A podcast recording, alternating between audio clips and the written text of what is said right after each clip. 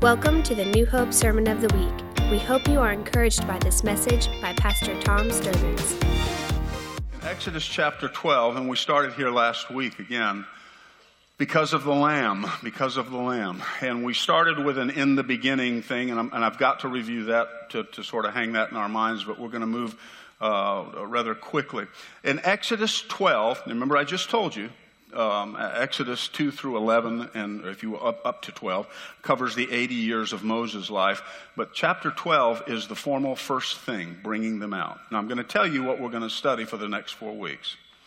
We're going to study the four things that God sort of imprints on them, and that is the Lamb of God, worship, the Word of God, and the confidence of the pledge of God's presence. Now, I'll reduce that to something a little more memorable, but this is our hope for the first the, for the new year that we go through it, that at every turn there will be a lamb. And he wants to establish for some reason that the Lamb of God, this Lamb, is the center of who they are. So let's pick that up in Exodus chapter 12. Exodus chapter 12 is what we know to be the Passover.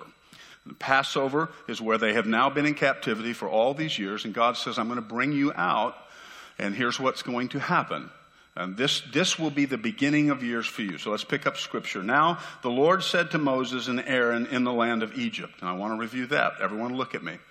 Egypt was a land of captivity. Please hear me. Is it not wonderful to know that God doesn't wait for us to exit our current place of captivity or limited mobility before he begins to speak to us about what's on the other side of that? I love that little poetic intimation. He says, God began to speak to them while they were in Egypt.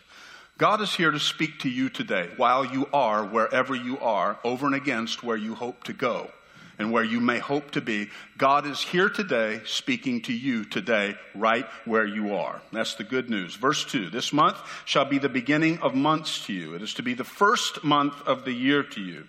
Speak to all the congregation of Israel, saying, On the tenth of this month, they are each one to take a lamb for themselves, according to their father's household.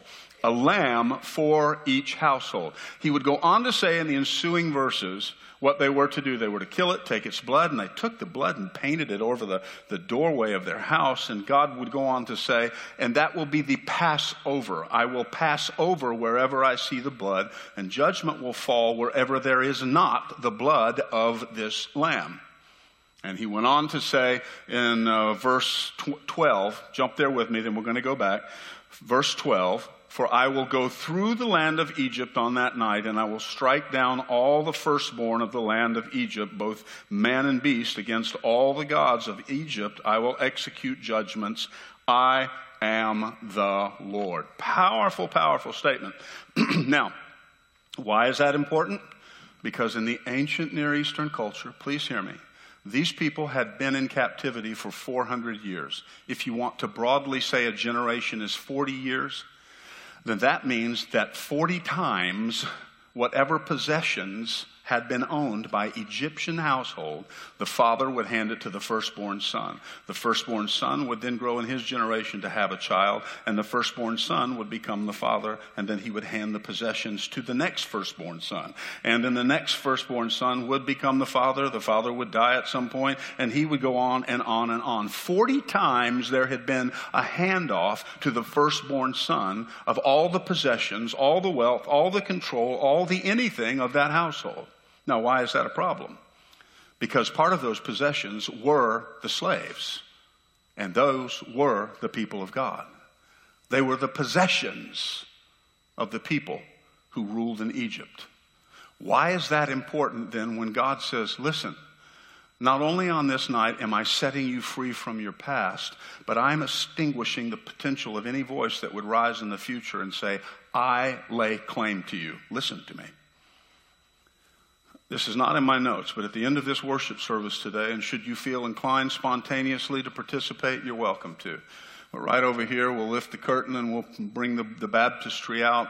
And I know of two people at least, uh, maybe more, are going to be baptized in water. And one of the things that I will quote is a passage from Isaiah that said, The Egyptians pursued them. And this is, by the way, this is referenced in the New Testament back to passing through the Red Sea. And it said, They passed through the Red Sea, Isaiah says, and it says, and the Egyptians followed. Remember? Those voices that say, I'm going to reclaim what's mine. And that's what they were doing. I'm going to take you back and make you my slave. But when they passed through the Red Sea, the story tells, somewhere between the 14th and 17th chapter of Exodus, the water closes over the top of the Egyptians and vanquishes them. Now, it's that event that in the New Testament, water, God's word says, water baptism is likened unto those people who pass through the sea and into the glory, into the cloud of God's glory. Beloved, let me tell you something something. There are voices in your past and voices in your life that says, you just wait. I haven't gone away. I'm going to reclaim you. I'm going to control you. You will never escape it. But God says, as an act of worship in water baptism, and that's, by the way, we believe it is more than just getting wet in the name of God. We pray, believe, and sing that there's a spiritual event that takes place in that moment. And we pray this prayer Father, may whatever has followed them in here, whatever voice that says, I will control you and I will have the final word, I will reclaim you, I will always be an influence in your life. Father, as we just lay them beneath this water, as it well rep- represents your death and your resurrection again, as it well, as well represents that you have the final word on matters, I pray as the water closes over them. And as they step up out of this thing, may the water as well close over every voice and shut off every voice, drowning that voice never to rise again. And may this person walk in deliverance. That's what we pray and believe happens at water baptism. That's a good place to do that and say, Thank you, Jesus. Thank you, Jesus. Okay? That was free. It's not in my outline. All right? He goes on to say in verse 25, when you enter the land, chapter 12 of Exodus, now we know this would be 40 years later. They didn't know this then. When you enter the land which the Lord will give you as he promised, you shall observe this rite. Observe what? The Passover. First thing. Now, if you turn forward to the book of Joshua, it says they crossed over the Jordan. Once again, waters parted. They crossed over the Jordan, got into that, and it said on that night they celebrated the Passover. And here's the principle. Amanda, if you could put that up, please. The lamb that brings you out and brought you through is the same lamb that has the power to bring you in and bring you to. I know that's long. You can shorten it however you want, but here's what God is communicating. The lamb that brings you out, he's saying to them, and brings you through and will bring you through, say it however you want, is the same lamb that has the power to bring you in and bring you to. That is an important, important, important thing to burn on our mind. Now, that is why I only stand because of the Lamb. And why, at the beginning of the journey, he says, in order for you to get to the place of promise and survive a wilderness experience, let me just leap over on the metaphor here. In 2019, if you do not have established as central to your mind that the first and foremost thing it takes is the Lamb. A lamb. You say, well, what does that mean? That's still out there for me. Hang on, we'll get there, okay? Now, he says a lamb for every household. I told you I'd come back to that. Starting the first Sunday in February, and every Sunday, and then every Monday evening, every Sunday afternoon, there's one exception because I'm closing speaking uh, at, a, at an event in the second February of the month, and we can't get back here till about 1 o'clock or 2 o'clock. But um, from 1 till 5 o'clock in the afternoon, we're going to do something that was just burned on my heart four years ago. And as I was standing right about there, I can remember where I was standing last week talking about a lamb for every household. It was just quickened in my heart. Um, to meet with every household individually. And uh, Brenda and I, and then the, the, the staff, we hung out together. But Brenda and I would love the opportunity to sit with you, to share in the table of the Lord, communion. That is, you're going to see why that is a celebration of the Lamb. To celebrate the promise of the Lamb of God in your lives, and to pray about um, God bringing the fullness of, of those things, a realization of that in 2019, to pray a blessing on your home. Why? Because this isn't a lamb for the church. It isn't just a lamb for the world. John chapter 3 would say that. But he established right here, he says, What I want you to understand is this is a lamb for every home. And here's the principle what God would do in the world or in a nation starts in your home, and it starts in my home. I want to say that as we read news of geopolitical this and that and one thing or another, there still is a voice that towers above it. And we waste far more time being concerned about what government or a party or a president does do or doesn't do, rather than spending that energy in the presence of the one who can really change things. Hold on. You can say, oh, you're one of those religious pacifist guys. Not a chance. Not a chance. I'm all in. Talk about it. But that is not my source. That is not who has the final word at the end of it all in my life and philosophy of living. It is the Lamb of God. It is the God of heaven who is on his throne and can't be moved. And if we would spend as much time saying, Lord, I want you to start something in my home, start something in my home, we change the world by taking the Lamb home. And so I want to meet with every home and say, Father, every husband, every wife, every father, every mother, every child, May the lamb be there. And here's what it will look like when that begins to happen. Because the lamb is very disruptive, um, as some of you have learned. Okay, let's keep going. Now, I, I, need to read to you, and this came because of the request of, of um, actually, Tana said, I just need something brief. If you could write it out on exactly what a lamb for every home is. So I started. Didn't work out well. Brief is not usually what happens naturally for me. But what it did result in is me sitting there with tears running down my face. So forgive me if, if I don't, people don't like to be read to, and I don't read to you, but I, I, I want to make sure we get this clearly. Here, so here we go. You ready? In Exodus chapter 12, it tells the story of the end of over 400 years of captivity of the people of God. God was now going to deliver them and bring them to the place that He had promised they would be theirs 400 years earlier. How many are thankful God does not forget? It was going to be a new beginning, it says. The verse we just read, it said, This shall be the beginning. It was going to be a new year, even though the calendar under which they lived was different from that, and it was not the new year. The Egyptian New Year would not happen for probably another four to five months. So this was immediately sort of an act of rebellion to step up and say, This is our New Year, when the voices of the calendar around them would say, No, the New Year is still six months away. Said, No, God said our New Year is right now. Why is that important? Calendars inform us of what we can expect next. We depend on them. They contain appointments they contain our schedule. They are, to some degree, a fixture of what has happened in the past and what we expect to happen in the future. The calendar is the reflections of the past and expectations of our tomorrow. Up to this point, the calendar for the people of God had been dictated by the voice of Egypt, the Egyptians, their captors. They had lived by a calendar of slavery and domination. But on this day, all that ended at least according to the Word of God.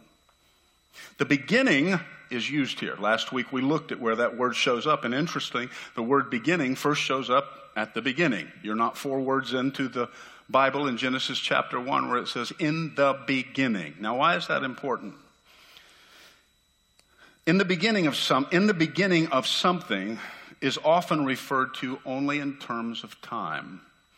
And here's where Brenda and I spent some time discovering that. And she says, okay, be careful you don't get off into your little cosmo- cosmological physics thing and lose the whole world. And I said, I'm there. She didn't say it quite like that. That's my way of rephrasing it, but I knew what she meant. Here we go. You're not laughing. That's not a good sign. That's a tacit implication of, brother, we know just exactly what the girl was trying to tell you. Okay? So anyways, I'm not going to talk to you. I'm going to turn and talk to myself. The, the beginning of something is often referred to only in terms of time, but with God, that's very different. Why? The first place the term is used in Scripture is, well, the beginning. Every beginning certainly needs something to begin with. After all, how can you begin something if there's nothing with which you can begin? But we must note well, but what we must note is that when God shows up for a beginning, he doesn't need anything to make a beginning. I wrote little notes here. You can begin building a shelf, a bookshelf made of wood. That's a beginning, but you need wood to build it. You can begin a new relationship, but if you're the only person on the planet or there's not another person, you can say, I'm beginning a new relationship with this year. Well, who do you have on the radar? Well, I, I really don't have anybody. Then you're not going to begin a new relationship. Uh, you need something to begin with, to make something from something, and for it to have a beginning, you need pieces.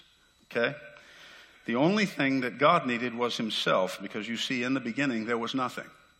There was no time, there was no space, there was no matter, there were no subatomic particles. That's all I'm going to say about that. So then, with what would God begin? It says He began by saying, Let there be light. God began with His Word. His Word was all we needed for a beginning. And as He spoke, time began.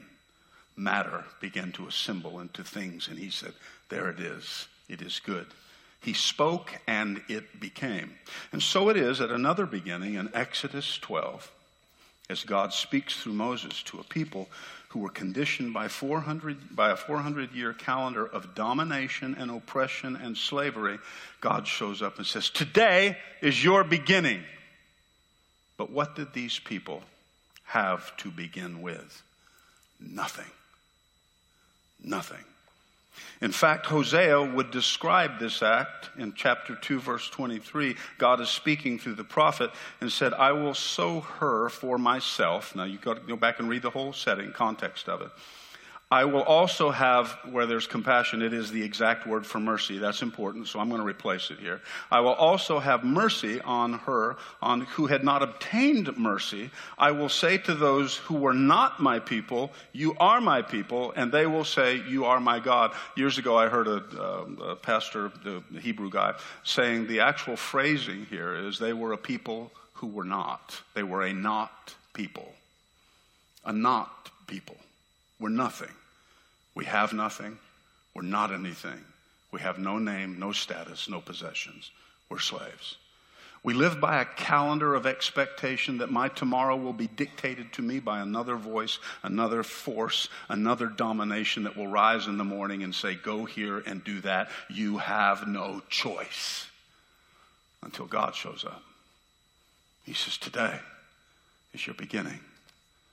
But God, we have nothing. Where then do we start? God says, Let me start here. We're going to start with a lamb. I'm going to give you a lamb. Because what they would discover and what we discover is in the lamb is everything you need for your beginning.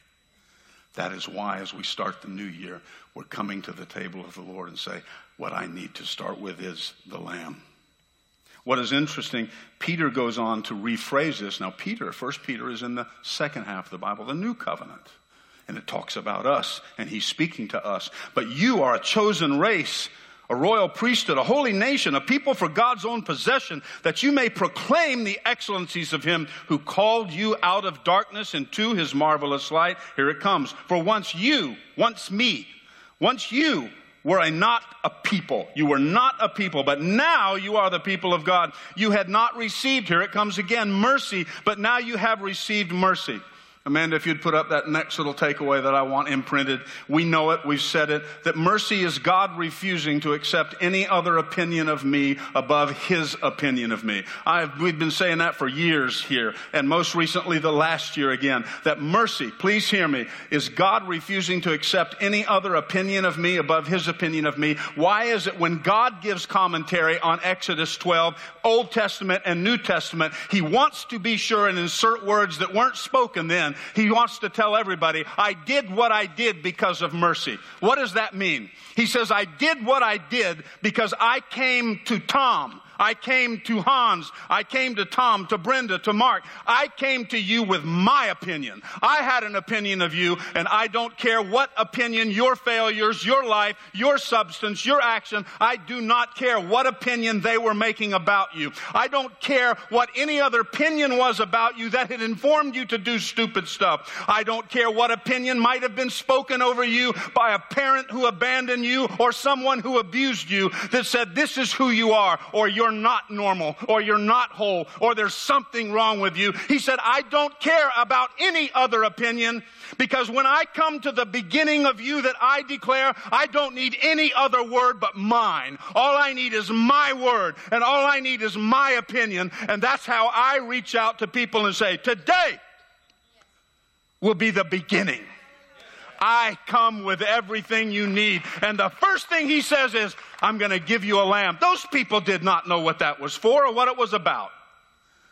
A lamb? Great. I guess something to eat for a couple of days. A lamb? He said you're going to celebrate it when you move in. Today we're going to come to the table of the Lord. And as we do at the first of the year, there's no doubt people who are sitting here who are going to say, I feel like I'm coming with nothing. Coming with nothing. Dan, you? I need you to keyboard, I think. I feel like I come with nothing. Isn't it wonderful to know that God says, Great, you're ripe. You're ripe to be a recipient of a new beginning. Because when I do new beginnings, I don't need anything you bring to the party. I don't need a thing from you. But you see, it, it doesn't just end there.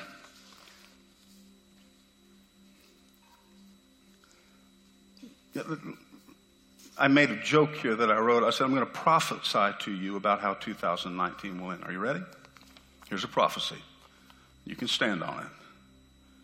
Quote At the close of this year in 2019, we will once again discover that the possibilities of this year did not rest on my resolutions or my resolve, but on God's resolve of mercy toward me for a new beginning. And at the center of it all is a lamb.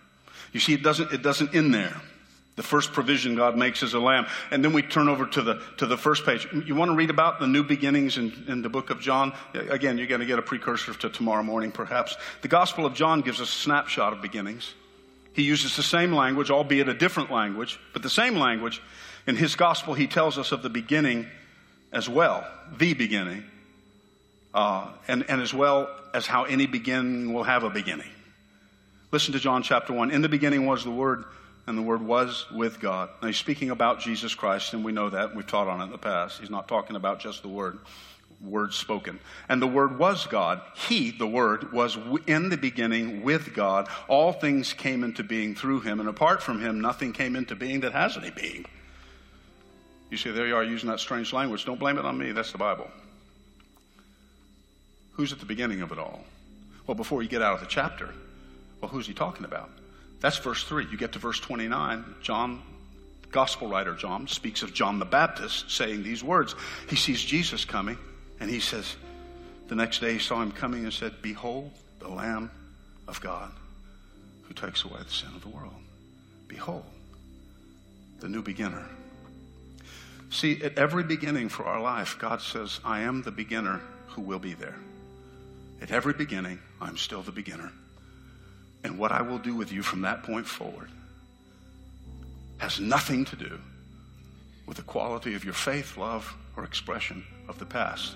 It does require repentance where there is sin to say, Father, I messed up. That's, that's all he needs. All he needs. But I have nothing. As long as there is a Lamb of God, you have everything you need for a new beginning. I got to say, I was done there, and I was going to say, now people are coming to the table of the Lord. And I'm going to tell you the events of this morning that moved me to tears. My niece, Jennifer, found some old cassette tape recordings of my brother, Kim, singing. My brother's been dead 25 years next month. 1994, he died of uh, AIDS. Went home to be with the Lord. He worshiped God until he could not stand any longer. He would come and sing and worship. And this morning I noticed an email pop up where Jennifer had found some songs. And they were singing an old choir song. I think it was by Brooklyn Tabernacle Choir. It says, When redeemed, I shall stand. I had finished my outline at that point because I thought, okay, I've gotten enough. I've just got to say, John said, You have everything you need. And of course, we know that the Lamb of God would himself have a Last Supper that consisted of some of these elements. And he would say, You need to understand that I, he was essentially saying, I am the Lamb, I am the sacrifice. I am that which purchases the possibilities of tomorrow. And then he would do a, new thing. He'd say, Now let me wash your feet because I want you to understand that the blood has the power to wash away the effect and residue of the path you walk to get here, and it refreshes you to walk the path that's before you. So it's another powerful truth as we come to the table of the Lord. That as we come to celebrate this, it says we need to understand that the blood of Christ has the power to walk away, wash away all of our failures of 2018 or the last 10 years or 50 years. And so I'm listening to this song, and I'm, there's tears running down my face because actually it was Brenda and Tim singing a duet with the choir. And so, two favorite voices I love hearing, and, and hearing a recording I just did not know existed. And then they begin to sing the chorus When redeemed, I shall stand over in that promised land. And with the mighty blood washed throng, I will sing redemption song. I was sitting at my computer with my hands up. I will sing redemption song, saying, Worthy is the Lamb. I said, oh. Revelation chapter 5. I saw in the right hand of him who sat on the throne a book written on the inside and on the back, sealed up with seven seals. That's John, same guy who wrote the gospel. Whether he's transported or having a vision, he now is standing at the throne of the Father, and the Father has a scroll, his will, if you will, sealed up. The imagery is so beautiful because, see, God has intentions for mankind since before the foundation of the world. But if you will, at the close of the Garden of Eden in chapter 3, it never got opened. It was rolled up and sealed. And so John says, I saw a strong, strong angel proclaiming a loud voice, Who is worthy? To open the book and break its seals. And again, beloved, the intimation is who can possibly open that book so what is in it can come out and get to us? The will of God. There's reason for saying that. No one in heaven or under the earth was able to open the book or look into it. Again, I could insert Tom's commentary here. It had been sealed up forever. That which mankind hoped to have or appropriate in the presence of God as he would walk with him in the cool of the day. By the time we get to the 13th verse of chapter 3 of Genesis, God's will is withdrawn and it's sealed up, and we don't ever know quite what it is until this moment. John says, Then I began to weep greatly because no one was found worthy to open the book or look into it. Why? Why would this guy weep? He would weep because he said there's unrealized promise and potential that has been sealed up. We need that so desperately. We have to have it. How can I get that? How can we get that? It's cut off from mankind. And one of the elders who were around the throne said to me, Stop weeping. Behold, the lion that is from the tribe of Judah, the root of David, has overcome so as to open the book and its seven seals. And then I saw between the throne with the four living creatures, and that's a beautiful picture. I wish I had the power to animate that for 20 years. I want to show Jesus stepping in past the 24 elders around the throne, the horrible creatures, horrific creatures that are swirling around the throne, keeping everything out. And it says, but the lion of Judah, the lamb of God, if you will, he steps in between them. And he says, I saw between the throne, the four living creatures, and the elders a lamb standing as if slain having seven horns and seven eyes, seven spirits of God, and go out to all the earth. And he came and he took the book out of the right hand of him who sat on the throne. And when he had taken the book, the four living creatures and the 20 elders fell down before the Lamb. Each one holding a harp and golden bowls full of incense, which are the prayers of the saints. Why is that important? Because there is no prayer that is more greatly answered than at the proposition that the goodness of God that is bound up in this book can now be open. Is there any other prayer that is prayed than that? Father, whatever's in that book, I need that to be mine. Whatever is in this will that is sealed up with seven seals, I need the will of the executor, of the, of the uh, initiator, uh, released through the executor, which is the Lamb of God. And the following chapters say, and he begins to pop the seals. But let's keep going. He says, they fell down, each one having a harp and golden bowls full of incense, which are the prayers of the saints. And they sang a new song, saying, Worthy are you to take the book and break its seal, for you were slain and purchased for God with blood from every man, tri- tribe and tongue and people and nation. Let's skip to verse 12 it said that they looked and saw other things, but then again, saying with a loud voice, here it comes, Worthy is the Lamb that was slain to receive power and riches and wisdom and might and honor and glory and I'm going to add, and to open, that it said, and you can open the promise of God to me. Beloved, please hear me at the front side of the new year. Your beginning is this. Your beginning is this. It is the Lamb of God. It is the Lamb of God. This morning I started penning a song I think it'll make sense here. And that's why John began to weep and then he began to rejoice with all of them. When every voice around me tells me what, when every voice around me tells me what I am not, and that I have no grounds on which to stand, there is another sound, a final voice, calling me boldly in. And of course, it is the voice of the Lamb the Lamb. We don't get all the meaning of it in Exodus chapter 12. This morning, as we come to the table of the Lord, I want to ask you one thing. if you're standing here at the front side of the day, year, and you say, I, I feel like I have nothing. What key you? B, no, B flat.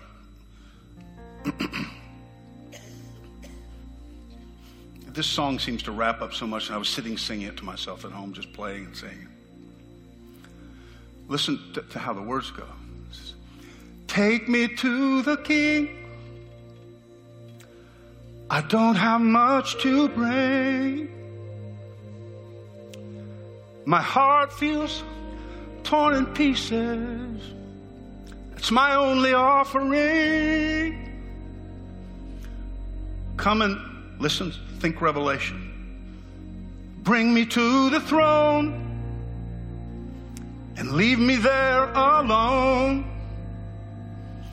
to gaze upon your glory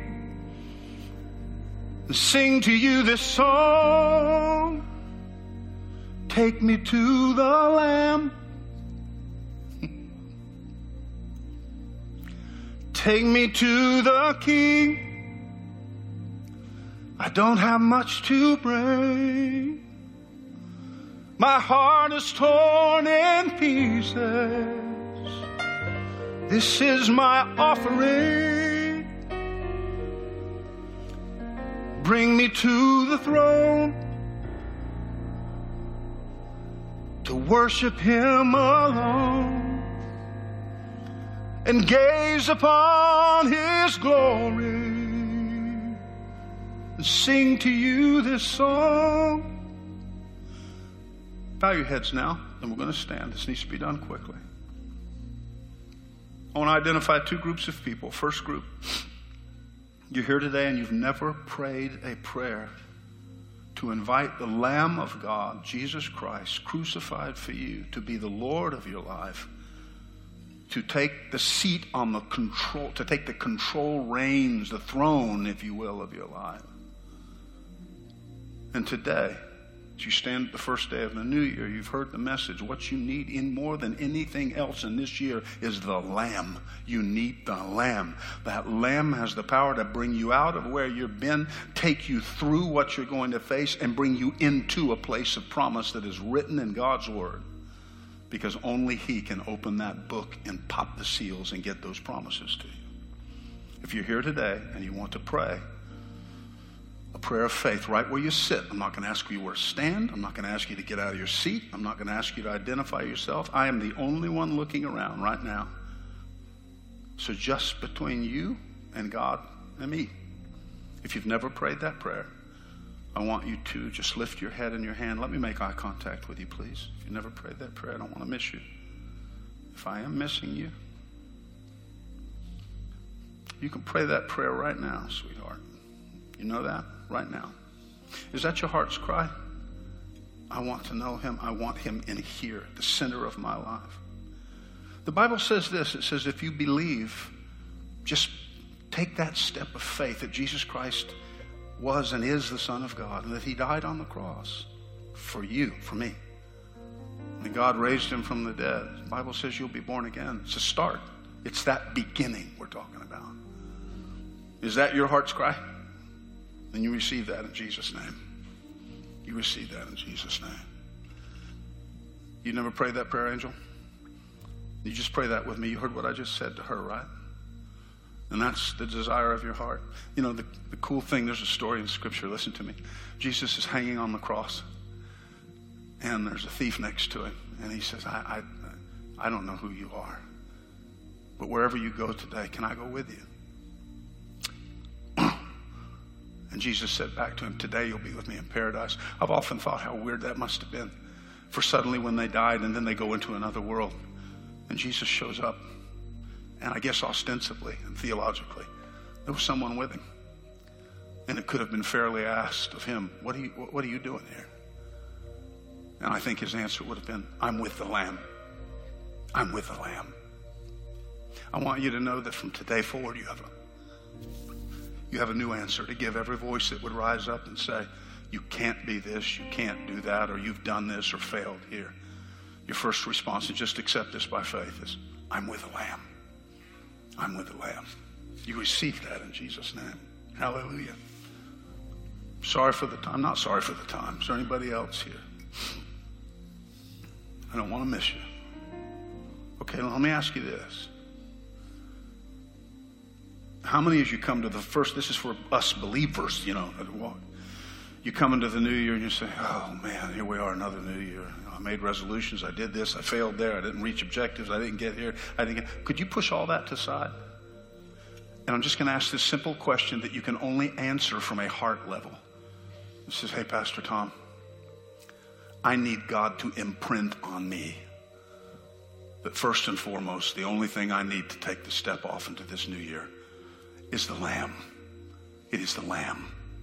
I need Him recentered in the center because it is Him that will bring me out of 2018 into 2019, through it and into places of promise. And I want that today firmly imprinted on my heart in a fresh fashion all over again. Just raise your hand. Amen. Yeah, there are a lot of us here for that. Okay? Hallelujah. Go ahead and stand to your feet, everybody. Would you do that? Elders, those of you that have been asked to serve, we have four tables in the front, two in the back. Hallelujah. Now it's a little bit past the time we normally dis- normally dismiss. I get that. And I'll go ahead and dismiss. And you're free to leave if you like. And uh, if you need to for whatever reason, please don't feel bound. But I don't want to rush through this moment. I want to come to the table of the Lord where, in the words of Paul, he said, I received from Christ that which he conveyed to me, that in the night in which he was betrayed, he came and he took the bread and he broke it. He took the cup and he gave it, and he gave thanks. We don't believe that in some sort of transubstantiation that this bread becomes literally uh, literally the body of Christ, and the blood, the cup, juice becomes literally the blood. But we do believe that in this act of worship, there's something appropriated you can't quite nail down. And I have several things that I, that I teach about this, and, and I'm not going to teach them, but one came to mind that I need to tell somebody. Did you know that this was called the, the, the Passover? They celebrated with unleavened bread. Are you aware that leavening was uh, originated in, from the land of Egypt. The whole process of leavening. Go, go read Encyclopedia Britannica. It's where it originated. I find that fascinating that that was also the place of captivity. Listen, and why he would say, I want you to eat unleavened bread. There are other reasons. But that, as we come to the table of the Lord, please understand, I believe there was a poetic notion where God was saying, I want you to understand that I'm bringing you out of the land that's held you captive. And the leavening, the fermenting of that whole slavery thing. I want you to know that I have the power to take leavening out of you. But what you're going to realize is while you're still in the land celebrating that, I have the power to take that. See, um, please get this because I don't know that I bothered to go this far. I assumed everybody would get it. The yeast, it's not actually yeast, leavening and yeast are different inherent compounds that which gets sown into the lump and it begins to rise and distend and, and, and, and become something it wasn't. By reason of that, God says, I'm removing any foreign agent that would make you something other than what I intended you to be. But He says, not only does the blood of the Lamb have the power to take the leavening of sin out of you, but tomorrow morning you're going to discover that I have the power to take you out of the land of leavening itself. Man, we need to get that that God would say today, I don't care what residue of sin may be in there trying to blow you up and distort and distend your life. Receive that. Father, somebody needs to receive that right now. That right now, by the power of the cross and the blood of the Lamb, the power to reach into their soul right now and whatever leavens them, whatever proclivity, things that they've even wondered about. Will this ever go away? Will it ever stop? Today, right now, as we stand before the table of the Lord and celebrate the Lamb of God, you have the capacity to reach in our soul and pull out that leavening. But not only that, you have the ability to take us and say, now you're going to leave the land that the leavening ever came from. And I'm going to swallow up any captor behind you. May that be our, our portion today. I love you. And I love, I love you and I praise you, Father, and I bless your name. Now, you're going to leave where you are. You're going to come here. They're going to give you the bread and the cup. And as they do, hey, let's do this right now. Father, we give thanks for the bread. Lift up holy hands. We give thanks for the bread the body of Christ broken for our sins, the cup of the new covenant. Father, in this table of the Lord, you've taken care of our past and you've paved our way to a new future. I pray for every person, every child of God. In the weeks ahead, Father, we're going to meet together one home at a time and say, You did it in church, now take it home. Take the lamb home. Take the lamb home. Take the lamb home. But right here, may we take it to the center of our life in the name of the living God. I love you and I praise you and I ask it in Jesus' name. Thank you for joining us for the New Hope Sermon of the Week. For more information about this podcast or other resources, visit newhopeonline.com.